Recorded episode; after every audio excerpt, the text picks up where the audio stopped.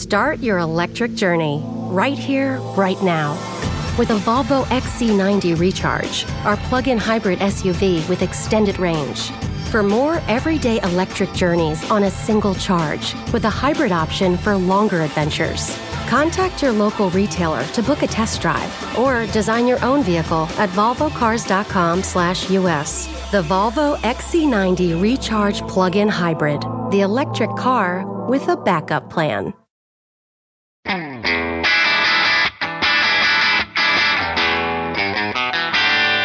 Hey math fans, Jason Marshall, Math Dude here with your weekly dose of quick and dirty tips to make math easier. Quick, what's 1 + 1? It's obviously 2, right? Not so fast. What if I was to tell you that I could prove that 1 + 1 is actually equal to 1, and that, therefore, 2 is equal to 1?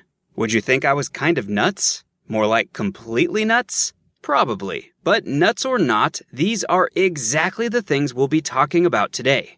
Of course, there will be a trick involved because 1 + 1 is certainly equal to 2, thank goodness. And as it turns out, that trick is related to a very interesting fact about the number 0. How does it all work? And what's the big ruse that the sneaky number 0 is attempting to pull off? Stay tuned because those are exactly the questions we'll be talking about today. Let's begin our journey into the bizarre world of apparently correct, yet obviously absurd, mathematical proofs by convincing ourselves that 1 + 1 is equal to 1, and therefore that 2 is equal to 1. I know this sounds crazy, but if you follow the logic and don't already know the trick, I think you'll find that the proof is pretty convincing. Here's how it works. Assume that we have two variables, A and B, and that A is equal to B. Multiply both sides of A equals B by A to get A squared is equal to AB. Subtract B squared from both sides of this to get A squared minus B squared is equal to AB minus B squared.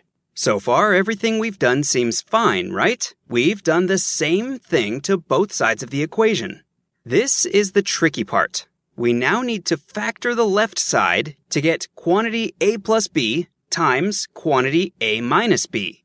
And we need to factor out B from the right side to get B times quantity A minus B.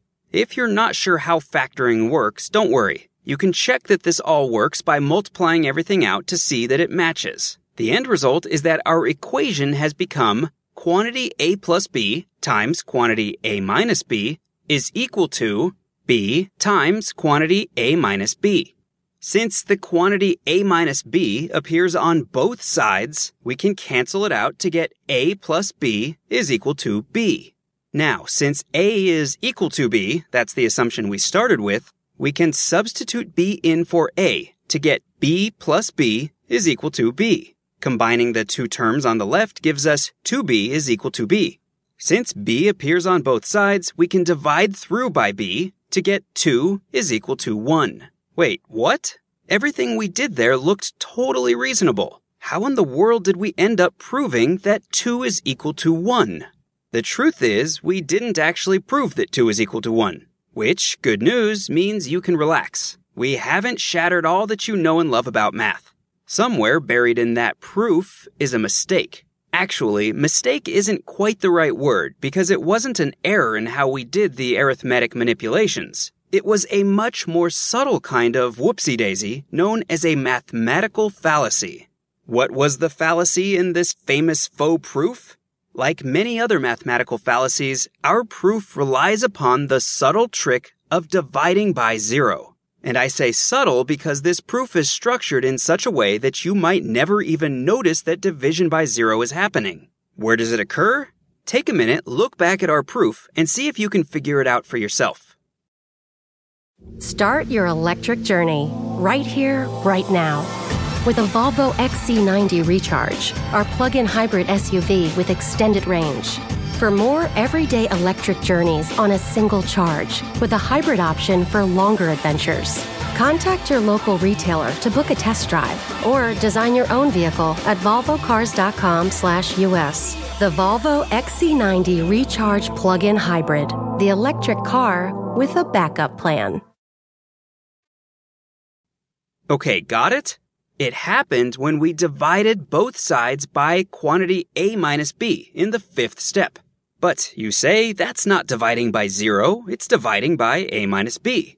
Yes, that's true, but we started with the assumption that a is equal to b, which means that a minus b is the same thing as zero. And while it's perfectly fine to divide both sides of an equation by the same expression, it's not fine to do that if the expression is equal to zero. Because, as we've been taught forever, it's never okay to divide by zero. Which might get you wondering, why exactly is it that we can't divide by zero? We've all been warned about such things since we were little lads and ladies. But have you ever stopped to think about why division by zero is such an offensive thing to do? There are many ways to think about this. We'll talk about two reasons today. The first has to do with how division is related to multiplication. Let's imagine for a second that division by zero is fine and dandy. In that case, a problem like 10 divided by zero would have some value, which we'll call x. We don't know what it is, but we'll just assume that x is some number.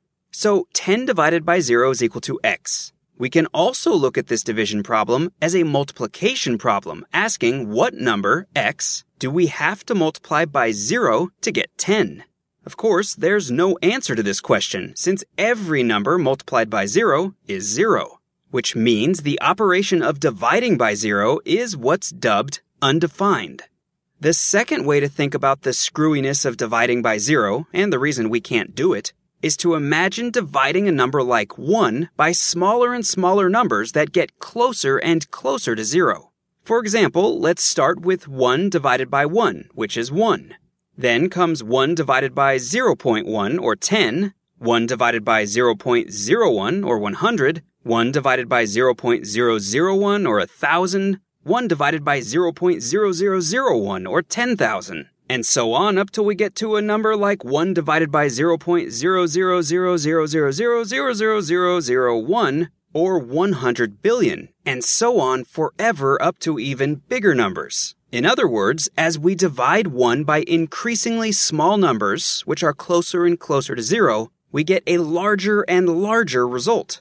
In the limit where the denominator of this fraction actually becomes zero, the result would be infinitely large, which is yet another very good reason that we can't divide by zero, and why 1 plus 1 is indeed equal to 2, no matter what our screwy proof might say. Okay, that's all the math we have time for today. While you're out and about on the internet this week, please be sure to pick up a copy of my book, The Math Dude's Quick and Dirty Guide to Algebra. It's great for you and all the math fans in your life, and it's available wherever you like to buy books. Many thanks in advance for your support. Also, remember to become a fan of The Math Dude on Facebook at facebook.com/themathdude and on Twitter at twitter.com/Jason Marshall. Until next time, this is Jason Marshall with the Math Dude's quick and dirty tips to make math easier. Thanks for listening, math fans.